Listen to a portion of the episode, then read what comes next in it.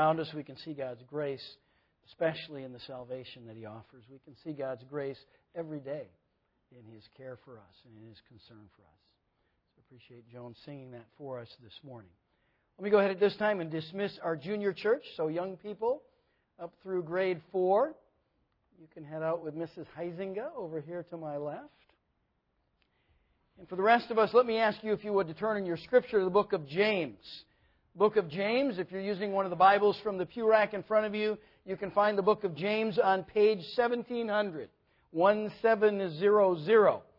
Last week we began this new series through the book of James, and it's a series that I've entitled Down to Earth, because James is a book about living out your faith.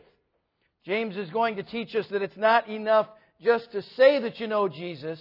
We need to live like we really do know Him.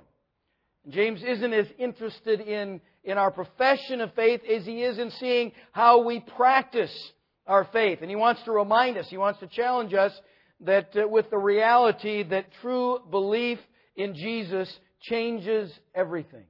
It changes how we think, it changes how we live, it changes how we speak, and how we pray, it changes how we act towards others. And through this book, he's going to address all these different things where here is how we ought to live out our faith if indeed we are believers in Christ, it changes everything. And he begins in this book by teaching us how it changes the way in which we view the trials and difficulties of life and how we ought to respond in those trials. So that's the, the point of application. You know, James is a book of application. It's a book of just bringing things down to earth. And where he chooses to begin is in this matter of how do we view the trials of life. And so our text for this morning is going to be just three verses, verses 2 through 4 in James chapter 1. I'm going to begin reading in the beginning with, uh, with verse 1. We read this James, a servant of God and of the Lord Jesus Christ, to the twelve tribes which are scattered abroad, greeting. My brethren, count it all joy when you fall into divers temptations, knowing this, that the trying of your faith worketh patience. But let patience have her perfect work, that you may be perfect and entire, wanting nothing. Now, I'm guessing that for, for most of you, this is a very familiar passage. Uh, many of you can probably quote it and, and, probably have quoted it, maybe frequently, whether to yourself as you have faced trials, maybe to someone else in an attempt to be an encouragement to them as they face trials. And the basic idea of, of the text is plain enough. We're to find joy in the face of trials. In fact, James commands us to do so. You'll remember last week I, I mentioned that in this short book of 108 verses, there are more than 50 commands. And James wastes no time in getting started with those commands when he says, Count it all joy. But as most of us have come to realize, living out that command is easier said than done you know, we're more inclined to say, why me? You know, why now? Why this when trials come? Than we are to say, thank you, Lord. I know you're doing great things in my life through this hardship. So the title of the message this morning is How to Find Joy in the Face of Trials. How to Find Joy in the Face of Trials. Now, now I say this maybe more for myself than for you, but just to share a little bit of how I think. I've been here five and three quarters years, and I have uh, preached somewhere in excess of 700 messages. And uh, if I have recorded the titles of those messages correctly in my spreadsheet, there is not one of them until now that begins with the two words how to. Okay? Now, a lot of people preach messages that how to this, how to that, and that's fine. And, and, and, and the scripture certainly teaches us many things about how to. But I have, for whatever reason, and, and this is probably just me, but I've, I've kind of shied away from, from approaching things that way. You know, maybe it's a pet peeve, but I don't want us to get the idea that the Bible is some sort of a procedure manual, okay? I live life in the Navy. I understand how-to manuals. I understand instructions that say, do this, do this, do this, do this, do this, do this, do this, and this will happen. But you know, I, I, think it's a dangerous thing for us maybe as Christians to kind of take a how-to approach to living the Christian life because it isn't just a cookbook. If I do this, do this, do this, do this, do this, this will happen. There are things that we're told, you know what, if you don't do this, it's going to lead to problems. And there's things that we're told you should do this, but, but ultimately this is a spiritual thing. And then there's more involved than just follow these steps and this will uh, be the outcome. So I tend to, to stay away from how to, right? How to get victory over this, how to do this, how to do this, because, because I don't want us to realize, to think that way. I want us to see that, you know what, if God says it, yes, I should do it. And, and if God approves of something and commends something, then I ought to embrace it. And if God says no, stay away from that, then I ought to shy away from that. And as I do those things, yes, they're going to have an effect on what goes on in my life. But the fact is, it's not a how-to manual. You know, it's, it's a book introducing us to our Savior. It's a book showing us our God. It's a book teaching us about Him and His priorities and teaching us about ourselves and our sin and our needs and, and, and helping us just to negotiate life, not so much with a follow this, these steps approach, though we surely ought to be obedient when God says to do something or not to do something. But, but there's more to it than that. So, so I've kind of shied away from the how to approach. But as I read this passage, I was just compelled that, you know what? We need an answer to the question of how can I find joy in the face of trials? And, and these three verses give us something of an answer. Certainly, if we take the scripture in its fullness, there's more to it than just this. But, but these verses give us something of an answer, as, as well as a challenge that we are to find joy in the face of trials. So, so this message Maybe this will be the only one I'll ever preach. I don't know. That starts with how to, but how to find joy in the face of trials. Let's uh, begin with prayer this morning. Our Father, we are thankful that your word is sufficient for all the issues of life. It teaches us how we can know that we have eternal life, how we can be redeemed, how we can be saved. It teaches us how we are to live as saved people, as believers, how we are to walk with you, what you desire to do in our lives. And the Bible says of itself that it gives us all things that pertain unto life and godliness. And so, Father, this morning we're going to look at just three verses, three of many, many in the Scripture, that address the reality of, of the trials and hardships of life. And you tell us plainly, Father, that we're to count it joy. We're to be thankful. We're to be like Paul and Silas, who, who sang hymns of praise, having been beaten and put in the depths of the prison and held fast in the stocks. And we look at that and we say, how, how can that be? How does that happen? Father, I pray that you would use your word this morning to just help us to see that indeed, as believers, because of your grace, we can find joy even in trials. Genuine joy. Not something artificial or worked up or put on your game face, but a reality of soul that we can be thankful for the trials that you orchestrate in our lives. I pray that you would guide my, my thoughts and, and words here this morning as I seek to share what the Scripture says, the understandings that uh, you've given me from your Word. And Father, I know I have no final answer, no uh, just aha kind of a thing that, that's going to open everyone's eyes, but your Spirit using your Word you are able to minister your truth in a way that transforms and changes. And I pray, Father, that this morning you would help us on that path of transforming our thinking, changing us in how we view trials, how we handle trials, how we deal with the difficulties that, that are at this very moment involved in our lives and, and will be day by day in varying measure and varying degrees. We thank you, Father, that you're with us through it all. And there's our comfort, there's our encouragement most of all.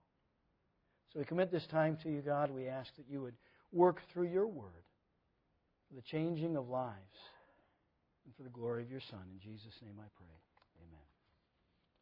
The first thing that I, I want to do is just take a few minutes and simply walk through the first part of this text and make sure that we're all understanding what it's saying. I mean, it's, it's, it's plain enough, but there is some, uh, some language that James uses, and, and I want to touch on those things. And he starts out, okay, the first, the first word, the, the imperative, the command is, is we talk about count, right? Count it all joy. And the word that's translated here, count, some people might render it consider it or, or think about it this way or account it. But that word is not actually, sometimes we, we think about, well, there are these accounting terms. And, and for example, in Romans, he talks about reckon yourselves dead. That's a different word than this. This word has the basic idea of lead the way. And the idea in our text is that the leading thought in your mind when you face trials should be one of joy. That's how we need to, by God's grace, focus our thinking. That's what needs to be in the forefront of our minds as we face trials. Not, oh my, what am I going to do? Not withering and worrying and dithering, but, but actually a realization that, you know what? This is something that God intends to do great things about, and I need to count it joy. And he says, count it all joy. And you might say, well, what is the all talking about? You know, is it, is it count all of it joy, count every trial joy, count everything that happens joy? Well, I, that's certainly true. But I think the point he's saying here, the way that the, the all modifies in this particular sentence, is saying, count it nothing but joy. Count it entirely joy. Count it purely joy, okay? Exclude, set aside all those feelings of panic and concern and, and wishing things would be different and say, you know what, God, I want to see what you want to teach me here through this trial. I read some guy that, that made the comment, he said that, you know, when we experience trials, we should approach it as a student rather than a victim, right? A student says, Lord, what do you want to teach me? What do you want to show me? What are you doing here? You know, a victim says, why me? Why do I have to go through this? Why can't we change this? This is hard. This is difficult. And, and, folks, trials are hard and they are difficult. But our approach ought to be to count it purely nothing but joy. You know, and James minces no words. He, he speaks in, in rather absolute terminology. And he's talking about a genuine sense of joy and thankfulness when you face these trials. So he says, Count it all joy when you fall into divers temptations now, sometimes this gets translated temptations, sometimes it gets translated trials, sometimes hardships, whatever, but it's an interesting word. Okay, the word in the original language comes from a family of words that has the idea of things that try you or, or that are intended to prove you. That's kind of the idea of the meaning of this word. And in English, we make a very, very clear distinction when we choose the word typically, at least in contemporary English, temptation and trial. Okay, to us, the word trial means hardship, difficulty, uh, that kind of thing. And the word temptation means an enticement to sin. I mean, that's kind of what we think about. When we hear temptation, we think enticement to sin. We, we see trial, we think hardship. Well, in the original language, the same word says them both. Okay? In, in fact, right here in this chapter, the same word says them both. In verse 2, he says, you know, count it all joy when you fall into diverse temptations. And, and the context there is going to teach us that we're talking about tri- what we would call trials and hardships. And then a little later on in this chapter, in verses 13, words from that same word family are used to suggest the enticement to sin. And you say, how can I tell? Well, it's the context.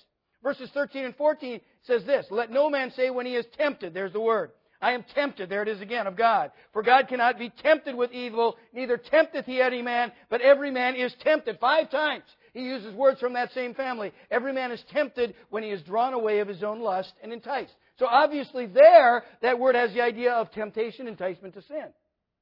But in our text, where he says, Count it all joy when you fall into divers temptations, knowing this, that the trying, that's a different word that we'll talk about here in a minute, the trying of your faith worketh patience. It works endurance. It works perseverance. It works steadfastness. And the context there tells us that James is talking about things that challenge your faith in God, that challenge your trust in Him. And you say, well, how do those two ideas intersect? Well, they intersect because both of them are tests.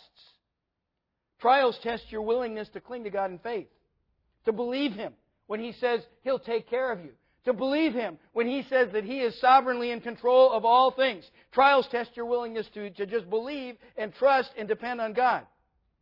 Temptations test your willingness to obey God, right? To follow Him rather than the flesh. To, to choose what He would have you to choose rather than what your, your own sinful flesh wants to choose. And, and frankly, every trial, I suppose we could say, is also a temptation if we want to distinguish those words the way that we do, because when you're in a trial, there is a temptation there to, to panic and trust yourself and, and get mad at God. So there is a temptation to sin there all wrapped up in it. So, so there is a sense in which the words kind of go together, but the basic idea is, is something that is there to test, to prove, to, to, to confront you with something where you're going to have to make some choices about what you do with it and, and how you live with it. So James here is speaking in particular of trials when he says, Count it all joy when you fall into diverse temptations, diverse trials, diverse difficulties, diverse hardships. Now you say, what kind of hardships does he have in mind? Well, that's pretty easy to answer. All of them, right? Every kind. When you fall into divers, we think about, that's kind of an old English word, we think of our contemporary word diversity, right? Different kinds of things. And so he says, when you fall into all different kinds of, of, uh, of trials, of difficulties. And notice that he says when, not if, but, but when. It happens. In fact, to some degree or another, every day we face certain trials. I mean, some of them are really, really small, but the fact is they are trials and they test our willingness to trust in God. Okay? I experienced one of those this morning. You know, if I hadn't been preaching this, I might have experienced it the way I normally do and not given it a thought. But, you know, I woke up this morning and I had a bit of a, of a sinus headache and noticed that I had a, a sore throat. And, and when your vocation is standing up and preaching like this, you know, having a kind of a sore throat is a concern. And, and, and my immediate thought was, our, our typical fleshly thought was, you know, why today? You know, it's been a long week. You know, it's Sunday morning. Couldn't couldn't we at least have waited till Monday to have a sore throat? I mean, that's you know that's kind of the way the way we think. That's the way our flesh responds with that with that victim mindset. Why me? Why now? Why this? And as I stood there, I thought, you know, I'm going to stand up this morning in front of these people and preach about trials. You know, I'm not modeling that behavior very well, am I? You know, I'm letting my flesh get the best of me. Because James says, even when you got a sore throat that is kind of annoying, count it all joy. Don't, don't panic about it. Don't get frustrated about it. Whatever. And you say, well, that's a small thing. It is. It's a very, very small thing. But you know what? Life is lived in the small things as well as in the large things. And he says, when you, when you fall into various trials, it's not something you're looking for, but it just happens. So it can be those small things. It can be the severe things that we often think about. Being bereaved of a family member, being diagnosed with cancer, someone who is perhaps uh, raped or assaulted. I mean, those are, are monumental trials. But they're all trials. And James' point is that whatever the trial, realize that you can and that you should be thankful Count it all joy. Count it purely joy, entirely joy, when you fall into all these different kinds of trials. You know, those trials might be a chronic infirmity. I, I think of our, our dear sister Arlene Obert you know, as, as she has battled MS for these many, many years. And, and by the way, thank you to those who went, uh, went out there last Sunday afternoon. And, and I know that was a blessing to Arlene and Bill and, and some of the other uh, patients there and, and, and some of the staff there. But thanks to those who, who made that sacrifice to go out and, and have a, a worship time and a devotional time and just a time of fellowship and encouragement, that, that was a blessing. But you know, Arlene is in the midst of, of a trial that will extend through the end of her earthly life. You know, chronic infirmity. Maybe it's a car accident that puts you in the hospital for a few weeks and totals your car. Maybe it's, uh, you know, a, a, a, trial like the inability to have children. Or, or maybe it's having a stillborn child. Or maybe it's having a stillborn child after years of desiring to have children and God not giving that to you and, and the disappointment that comes. Those are severe trials. Maybe it's an addiction that you have or your spouse has or a child has. Maybe it's a shattered relationship. Maybe it's a loved one who seems to have lost their way and lost the ability to think with a sound mind. Maybe it's losing your job because your company is downsizing or getting fired from your job because your boss is dissatisfied from your work. Maybe it's not being able to find a job, maybe even for a long time. Despite searching diligently. Maybe it's having your house go into foreclosure. Maybe it's getting evicted from your apartment. Maybe it's having the cupboard being bare. Maybe it's a besetting sin that keeps coming back and you know it's wrong and, and you desire to see it change, but you just seem to be held in its grip and, and you're hoping and you're praying for deliverance, but you're still struggling. Those are trials. Maybe it's watching an aging parent experience a steady decline in their health such that you know it won't be long and God will take them. Maybe it's trying to reach a neighbor or a coworker or a family member with the gospel and they aren't responding. In fact, it seems like the more you pray for them and, and, try to speak to them, it just creates tension and they're getting harder. Maybe it's persecution of whatever sort. Maybe it's persecution of the ISIS sort or just simply being mocked by coworkers. Maybe it's you're a student and you didn't have very much time to study. You weren't feeling well. You had a lot going on and you didn't do as well on that test as you. All of these things are trials. And James says, whatever they are, Big, small, daily, long term. You know, unexpected and unusual or common, whatever those trials, whatever those hardships, whatever those difficulties may be. And, and we could list a list as long as there are people in here times, times dozens. And he says, whatever those trials, count it all joy. Entirely joy. And by the word, the word joy means joy, right? Right? I mean, you know, that's that's not some you know subtle way. I mean, it's a kind of joy. He doesn't mean you know put on a smiley face and, and act giddy and, and foolish about hard things in life. But you know, joy is not is not the same as happiness. It certainly isn't the same as, as giddiness. But joy is that, that sense of security that, you know what? God's in control here. And, and God is doing some great things here. And that is a joyful prospect. That is an exciting prospect. That God is at work, He's doing something, and I need to, to have that kind of joy, that kind of, of thankfulness, even for something that humanly speaking, that, that fleshly speaking, is not something that I would naturally be thankful for. It's not something that I would arrange or desire or apply for or ask for. It's something that I fall into that comes along in the course of life ordained by God for God's purposes. And I need to count it joy and you say, how do you do that? You know, how do you deal with the why me, why now versus, yes, Lord, I, I, I'm, I'm glad for what you're doing. And, you know, sometimes even we are so selfish.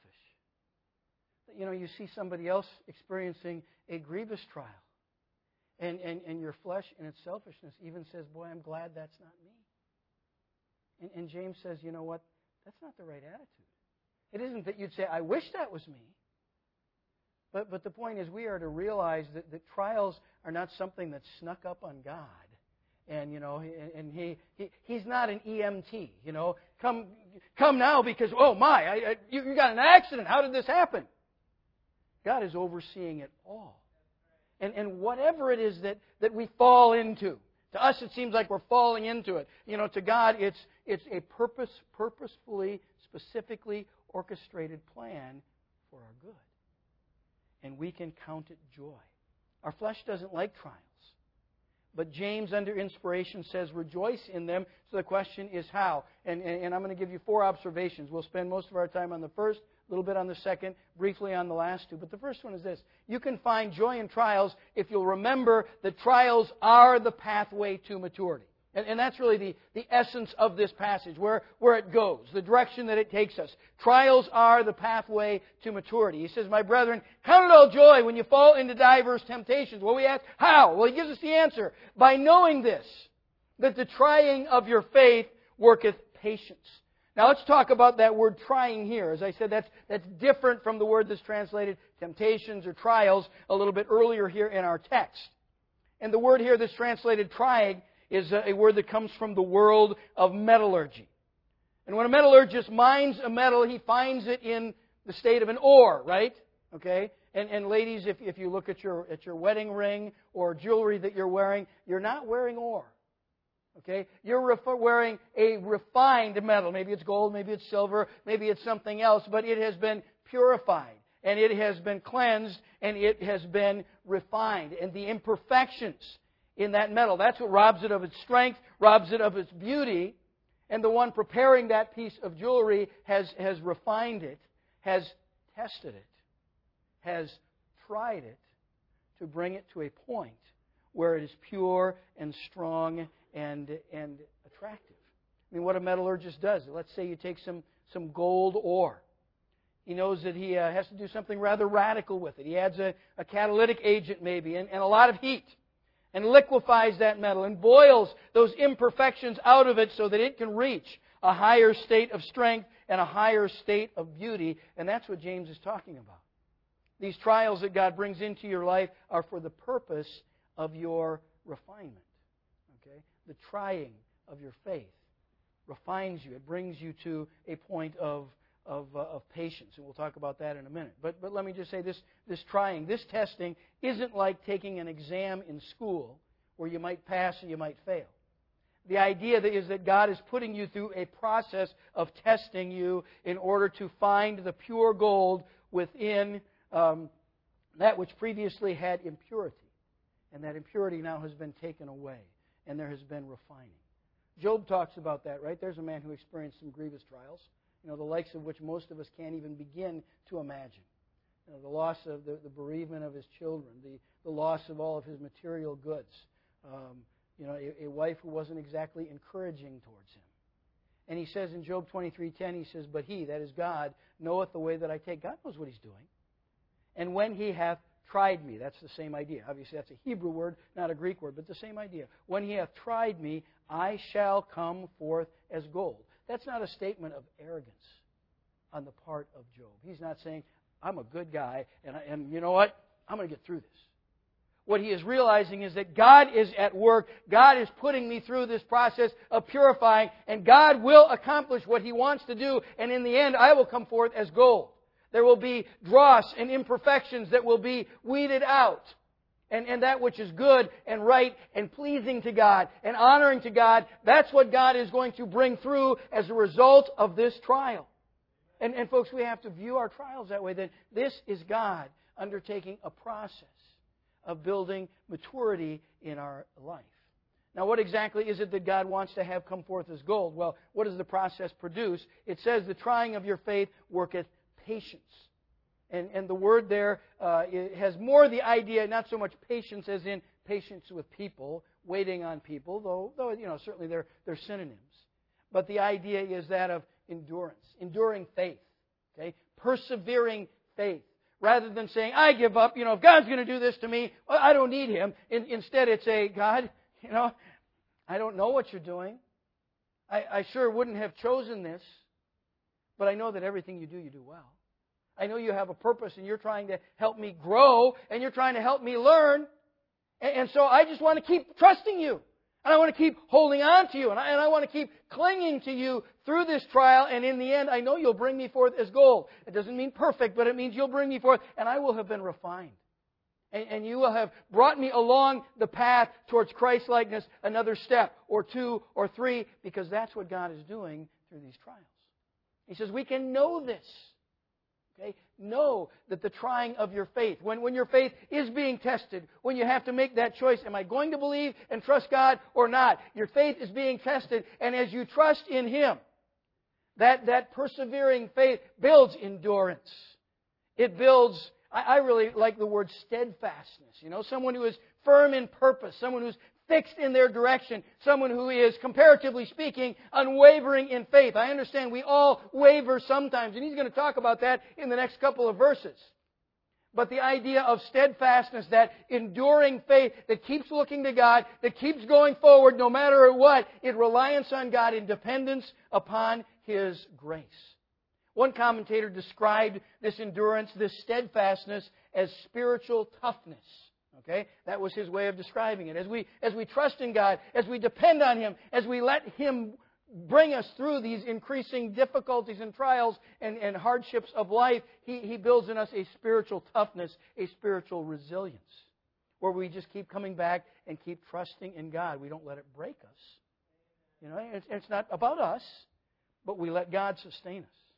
And we let God strengthen us and carry us through at the risk of trivializing this, you know, someone has said when the going gets tough, the tough get going. You know, well, there's something to be said, though. You know, the, the, the point is, you know, it takes hardships to to grow. I mean, people in, in the athletic endeavors, you know, they say they freely say no pain, no gain. You know, But boy, when it comes to, to spiritual realities and, and trials and difficulties, they don't want the pain. You know, when it comes to working out, hey, no problem, no pain, no gain. But but the, but the principle is there. I mean, physical therapy, they they under they understand that you know sometimes in order to strengthen, in order to recover, there is a process of pain and difficulty. My mother-in-law is one of the most upbeat, optimistic people I've ever known. Um, you know, the, the thought that my wife and I often chuckle about is we, we went on a trip to Israel some years ago. She was almost 80 at the time. And it, and it seemed like, for whatever reason, in the providence of God, at every security checkpoint. And when you get into Israel, those security checkpoints are rather intense, okay? They make our TSA seem rather low key. At just about every security checkpoint, she was the one singled out to be scanned. You know, I mean, she, she's 79, you know, really a threatening, you know, always with a smile on her face, really a threatening looking lady. But for whatever reason, she's always the one. So we're all standing there. We've walked right through the checkpoint or whatever, and she's over here, pulled off to the side, standing here with her arms up, you know, and they're, and they're got the wand, and she's got a big smile on her face. You know, most of us would be saying, "What? It's you know, this is the sixth time I've had to do this," and and these more you know evil-looking people, nothing, but you know, here I am, you know. But she's she's got a smile. That's the kind of person that that she is, okay, by, by her nature, and I, I think by the working of God in her life. But I remember here, uh, uh, I don't know, I guess it's been about six months now, but she had knee surgery. And I, I made a trip out to Minnesota, and I visited my mom, and then I went on out to, to visit her. And this was, I think, like the day after she'd had knee surgery. And, and I walk into her room in the hospital, and they've got her knee on this contraption, and it's going like this, right? Day after knee surgery. At this time, she's, you know, whatever, 86? I, I don't know. I mean, not young. And you know, and this thing is pumping her knee like this, and she's got a big smile on her face. You know, I walk in and she's just cheery. You know, and and I said that that thing's got to hurt. She goes, well, yeah, it does, but I got to do it. You know, and we understand in the world of physical therapy that you know what? Sometimes it takes things that hurt. It takes things that are uncomfortable in order to rebuild that strength, that toughness, that endurance that you need to be able to walk on that knee. I mean, if you just come out of surgery and go home and sit around on the couch, guess what? A few months down the road, you're still going to be sitting on the couch and you'll probably never be able to get up again. But you start right out there when it hurts. And you begin to, to move that knee back and forth and flex it back and forth and begin that recovery process even though it hurts. And, and we understand that and we even embrace it. Maybe with tears in our eyes, maybe not, not cheerfully necessarily, but we understand that concept. That, that sometimes think it takes some, some difficulty, some hardship in order to build strength, in order to build toughness, in order to, to recover, and yet we want to question God when He does that in our lives in other ways. You know, we want to wonder, why is God making me do this? Why me? Why now? Why this? You know what? God wants to build that endurance. God wants to build that spiritual toughness, that resilience, where we realize that, you know what, God really can be trusted. And when something comes along that's even harder, I can trust Him then too, just like I trusted Him on these smaller things. And it's day by day, and it's minute by minute, and it's life by life, and we go along and we trust God. And sometimes it hurts badly. You know, sometimes the, the wounds are, are seemingly deep. And yet God's purpose in that is to build spiritual maturity in our lives. Verse 4 says, Let patience, let that endurance have her perfect work that you may be perfect and entire, wanting nothing. The word perfect is uh, not literally perfect as in without imperfection, but something that is finished, that is complete, that is a full age, something that is mature. And so he's telling us, you know, we can count it joy when we face these trials because God is at work. And, and through those trials, he's going to build spiritual endurance, a, a, a persevering faith. And that persevering faith is going to have an effect. It's going to, in the end, do its work that we might be mature, that we might be entire. The idea is complete or whole, absent those gross areas of impurity and immaturity. God is going to so tailor those trials to address the needs in our life, and His desire through it all is to bring us to a point of increasing Christ likeness, of increasing spiritual maturity, and He does it through those times of testing. The first idea here, the first point is you can find joy in trials if you'll remember that trials are the pathway to maturity. And the second observation is this you can find joy in trials if you'll remember that trials demonstrate God's love and concern for you. Okay? He's concerned for your growth. And, and he doesn't give you more than you can endure. If we go back to that illustration of my mother-in-law with the, with the machine on the knee, right? On day one, they only went a certain number of degrees. I mean, the therapist knew how far you could go without doing damage as much as you could to accomplish what needed to be accomplished, but not as far. And the next day, it's a little bit more. And the number of repetitions maybe is a little bit more. And the next day, it's a little bit more. And the number of repetitions and the frequency is even more. Because that therapist is watching and, and they, they aren't looking to harm, they're looking to help, even though the help hurts. And you know, God is at work in, in our lives. And, and He is desiring to help us on that path towards Christ likeness and spiritual maturity, and He will never bring us to a point that is going to destroy us.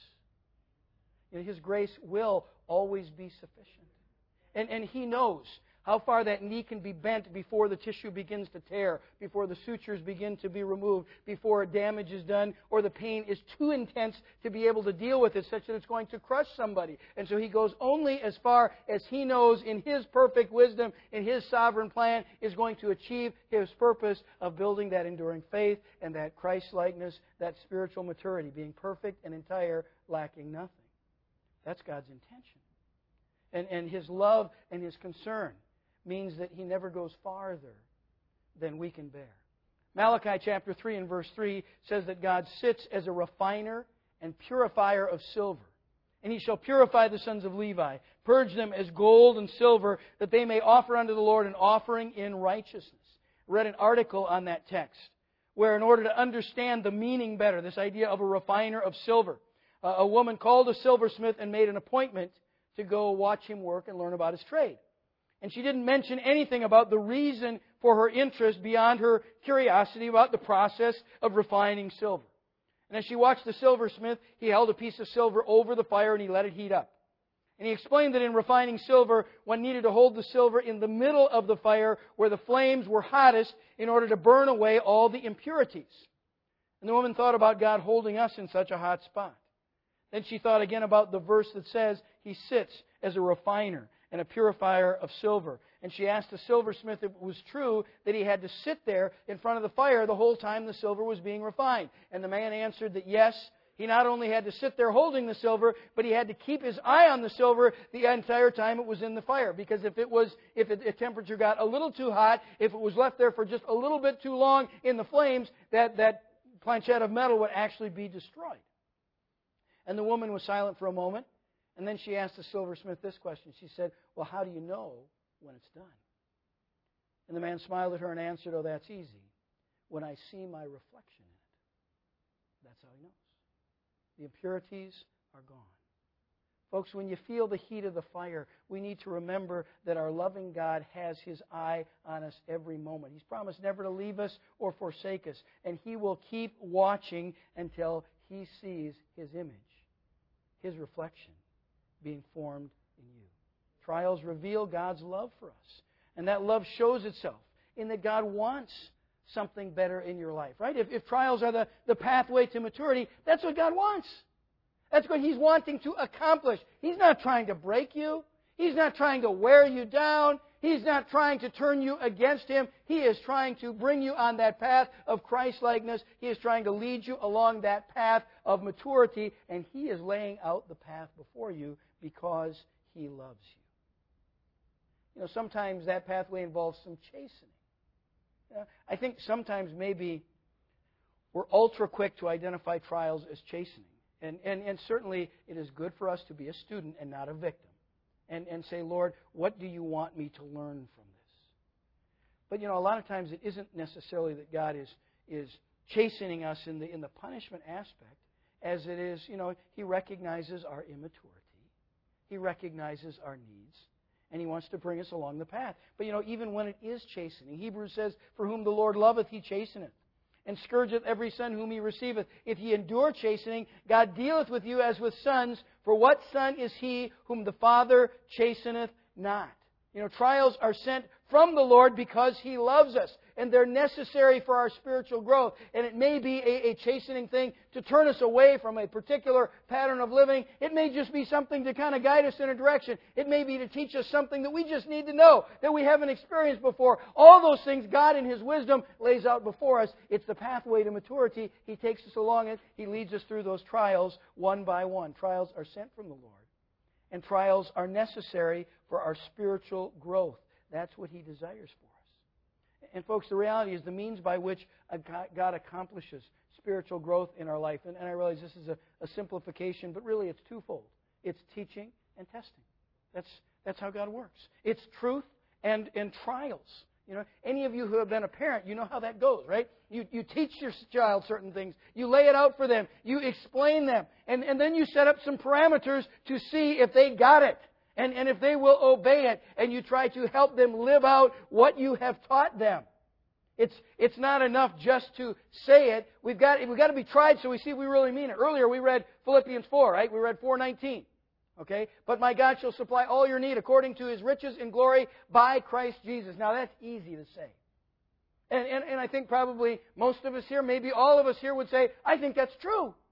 You know, I think that indeed, that, that promise is true. God will supply all my need, okay? That's the teaching part, right? It's here in God's Word. We have been taught that God is the great provider, that He cares for us, that He loves us. He will meet every need that we have. But you know what? Whether we're going to live that out, right? James is about living out, not just saying, but doing. If we're going to live that out, that means that we're going to have some times when we're under pressure where we need to trust God to provide rather than be able to make it all work by our own doing of the numbers and, and, and pursuing this and dealing with that and, you know, and doing it in our own fleshly strength. And sometimes God brings us to a point where He says, Now you've said that you believe I'll supply all your needs according to my riches and glory by Christ Jesus. You say that. Let's see now if you'll live it. Let's, let's put you in that refining fire where you feel that kind of pressure about provision you know, and, and, and the cupboard is bare and the house is being foreclosed on. Doesn't mean that he's going to do that with everybody, but you know what? If he does that with you, he's trying to help you really live out, you know, I believe that God will provide all my needs according to his riches and glory by Christ Jesus. He wants us to live those things out. So he teaches us and he tests us. And, he is a loving parent who does that. You know, I, I respond to different children differently than my own children, okay? You know, those for whom I am a parent I have a deeper level of concern, shall we say, than, than other children. And there's an example here recently. We got a little guy in our neighborhood. He's a fun loving little kid. He's, you know, wild and crazy, you might say. And, and there was one day, and I was walking out and just getting into my car, and he just bolted across the street without? And, uh, and in my mind, I'm just, you know, thinking, you know, you better watch yourself, young man, or you're, you're going to find yourself run over by a car. You know, I wasn't really a very good neighbor because I just kind of contented myself in thinking, watch out, kid. One of my neighbors who was out in his front yard saw him. He went over to this little guy and he took him aside and he said, You're, you're going to get run over if you do that. And, and he talked to him about cars. He's got a little child about around the same age and, and the dangers that were there. And he said, Now I want you, okay, so he taught him. And he said, Now I want you to walk back across the street and do just what I've told you to do. You know, look both ways, whatever. And he taught him and he tested him. And that's what God does with us. He, he teaches us through His Word who He is, what He desires, all kinds of things. He gives us all these promises. And then He tests us. Now, you've said you believe this. Do you really? Will you live it out? Will you embrace that truth during times of trial? So you can find joy in trials if you'll remember the trials are the pathway to maturity. You can find joy in trials if you'll remember the trials demonstrate God's love and concern for you. Third, you can find joy in trials if you'll remember the trials help you recognize the need for God in your life. We tend to go through life and just kind of think we can do it on our own. We wouldn't say that, but we just kind of live in a practical sense, doing our own thing and, and, and trusting our own resourcefulness and our own abilities, and, and we kind of lose sight of the fact that we desperately, desperately, desperately need God. And so God brings along those trials to say, you need to see that you need me. You need to remember that you can't go it alone. You know, you might be going it alone in a very orderly, noble, honorable way, but that's not enough. You need to be trusting in me for everything. Little things, getting a cold, big things, being bereaved of a family member, whatever it might be. You need to be trusting me. You need to recognize the need for God in your life. He is the source of all that we need. Our flesh wants to kind of just float along our own way. And, and we enjoy it when, when, when things are comparatively comfortable and when the trials are small, you know, and we can kind of negotiate those trials without much help from God and, and, and get by and, and go along that way. And, and you know what? We're not growing. We're not on the pathway of maturity. And so sometimes God needs to bring along something that, that kind of rocks our world and something that kind of shakes us up and says, you know what? You need me. Folks, we need trials in our life because they show us that we need God in our life. A.W. Tozer said this. He said, The fallow field is smug, contented, protected from the shock of the plow and the agitation of the harrow. Such a field as it lies year after year becomes a familiar landmark to the crow and the blue jay. Safe and undisturbed, it sprawls lazily in the sunshine, the picture of sleepy contentment. Now, a few weeks ago I talked to you about fallow ground. Remember that? Okay? That's ground that's been cultivated in the past, but then left dormant, maybe for years. And during that time, the surface of the ground gets hardened and crusty, and it's no longer fruitful. It's not producing a yield. It's barren, maybe overgrown by weeds. And he talks here about the fallow field being smug, contented, protected from the shock of the plow, the agitation of the harrow, okay? For you non-farming types like me, a harrow is a cultivating implement. Maybe it's got spikes on it. Maybe it's got drill rings on it. Maybe it's got spring uh, little little hoes, but you drag it across the ground and it digs it up and it stirs it up and it just is one of those steps in preparing for planting. And he says the fallow field is smug. It's just kind of content with its hardness and with its normalcy and with being undisturbed. And he says, but it is paying a terrible price for its tranquility. Never does it see the miracle of growth. Never does it feel the motions of mounting life, nor see the wonders of bursting seed, nor the beauty of ripening grain. Fruit it can never know because it is afraid of the plow and the harrow. In direct opposite to this, the cultivated field has yielded itself to the adventure of living. The protecting fence has opened to admit the plow, and the plow has come as plows always come practical, cruel, businesslike, and in a hurry. Peace has been shattered by the shouting farmer and the rattle of machinery. The field has felt the travail of change. It's been upset, turned over, bruised, and broken, but its rewards come hard upon its labors. The seed shoots up into the daylight of its miracle of life, curious, exploring the new world above it. All over the field, the hand of God is at work in the age old and ever renewed service of creation. New things are born to grow, to mature, to consummate the grand prophecy latent in the seed when it entered the ground. Folks, that's what God wants to do in our lives. He wants to come in suddenly. He wants to shake us up. He wants to dig deep. He wants to cut sometimes. Not because he's mean. He does it out of love because that is the pathway to growth. And then the seed sprouts and it brings forth life and it, and it perpetuates its purpose. It's not just there to hold weeds. It's not just there to sit there. It's there to grow some, some produce, to bring forth a great harvest. And folks, that's what God wants from you and me. And, and if we get comfortable in the absence of trials and, and pray for the absence of trials and do everything that we can to avoid any difficulty and just try to go it on our own rather than saying, God, I don't know what you're doing, but I can trust you. And, and, and I can see what you want to do, and I'm going to count it joy.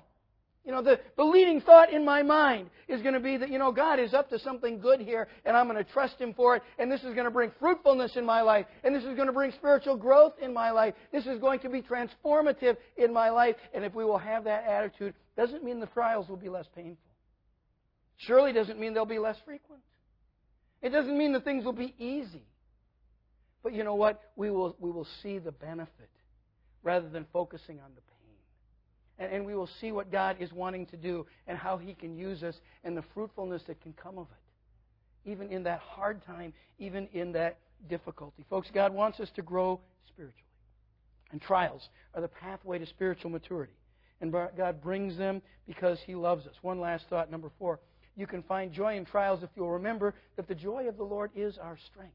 Right? That's what Nehemiah 8:10 says. The joy of the Lord is your strength. We need to have a characteristic outlook of seeing things in, in the positive sense of what God is doing. Count it all joy when you fall into divers temptation. We need to have a characteristic outlook that sees the goodness of God in everything, you know, including and maybe especially in trials.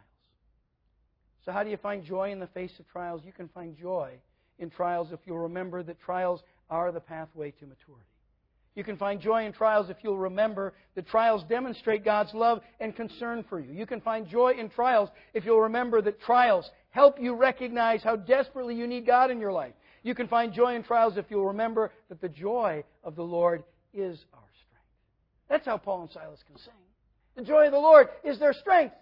You know, it isn't physical strength. It isn't the absence of pain. It's a realization that, you know what? God was going to do some amazing things. And it might take some suffering to get there. And it may take some intense hardship. It might even take their death. They didn't know. But you know what? They could find joy because they felt like God was going to do something good. And indeed, God did.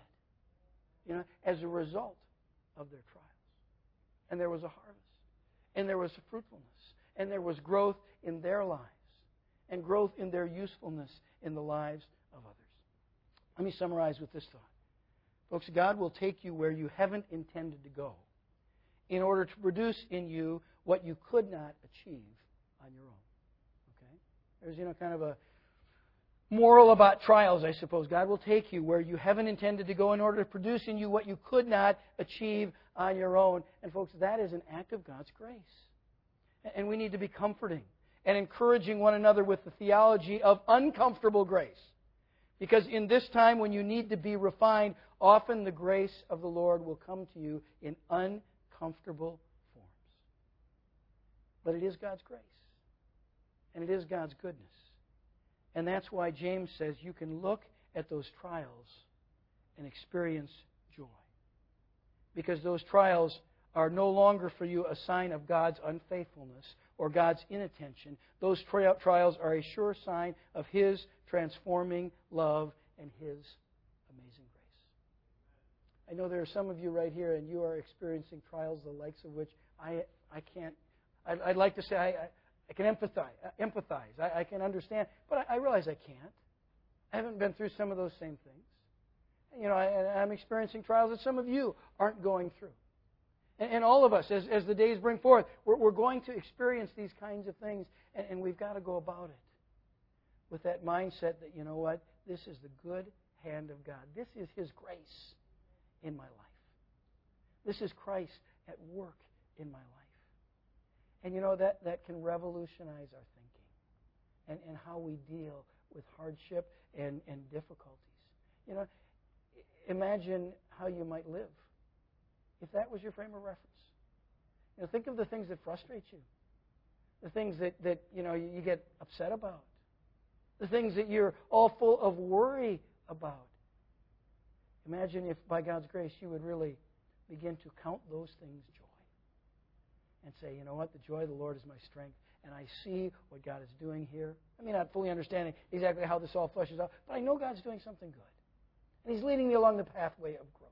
And He's doing it because He loves me. And He wants to make me more fruitful and usable to Him and more like Him that others might see that. Some of you are older and, and experiencing the kind of thing that my mom is experiencing. Many of you have asked me about that.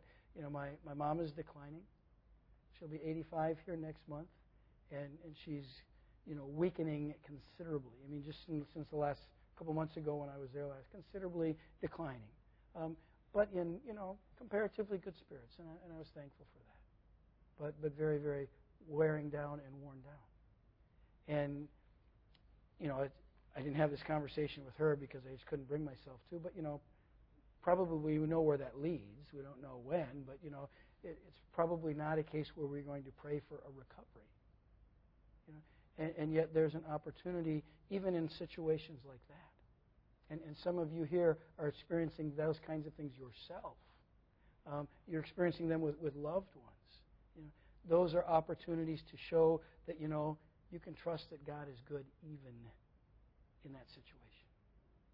You know, even, you know, Arlene and Bill Ober, you can trust God even in a situation like that. It seems to hold no remedy and, and, and no likelihood that things are going to change radically for the easier.